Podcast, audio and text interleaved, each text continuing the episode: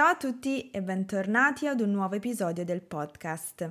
Oggi riprendiamo un argomento che abbiamo trattato in qualche episodio fa, ovvero i soprannomi che sono stati dati a delle città italiane.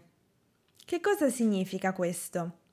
Beh, quando si scrive o si parla si fa spesso uso di nomi, appellativi e perifrasi per fare riferimento in modo inequivocabile a qualcuno o qualcosa, rendendo quindi la lingua più ricca e non ripetitiva.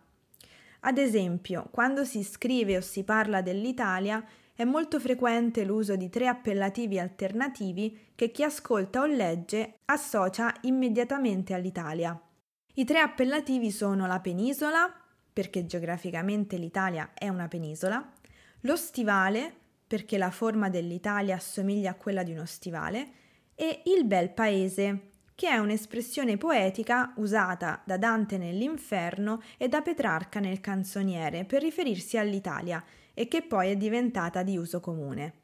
Lo stesso accade per molti paesi e città in tutto il mondo, ma per ovvie ragioni, cioè l'argomento dei miei contenuti online, oggi ci concentreremo su altre città italiane.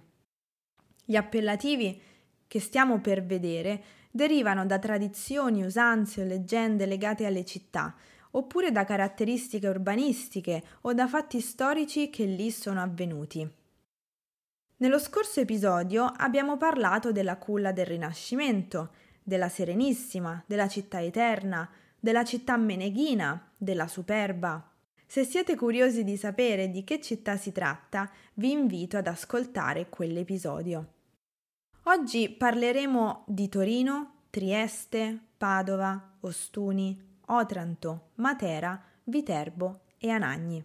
Cominciamo da Torino. Torino è il capoluogo della regione Piemonte. Questa città è soprannominata la città magica perché, secondo alcune credenze, sarebbe colma di simboli esoterici, cosparsi sui monumenti della città, e sarebbe anche uno dei vertici del cosiddetto Triangolo della magia bianca, insieme a Lione e a Praga.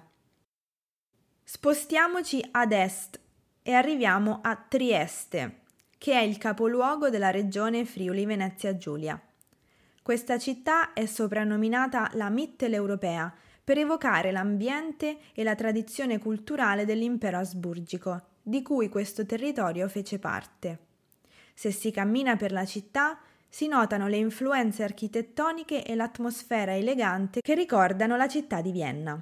Andiamo a Padova, che è una città della regione Veneto. È soprannominata la città dei tre senza.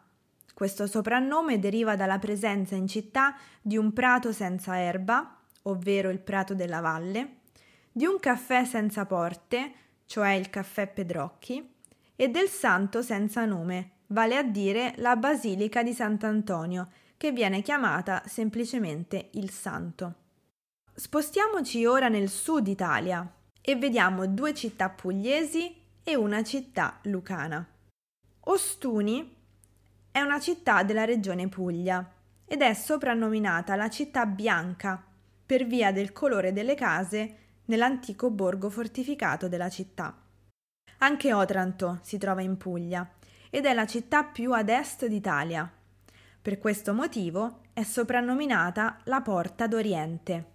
Spostiamoci in Basilicata, dove troviamo Matera, che è soprannominata la città dei Sassi, perché le abitazioni del suo centro storico sono letteralmente ricavate dai sassi del muro roccioso su cui si trova la città.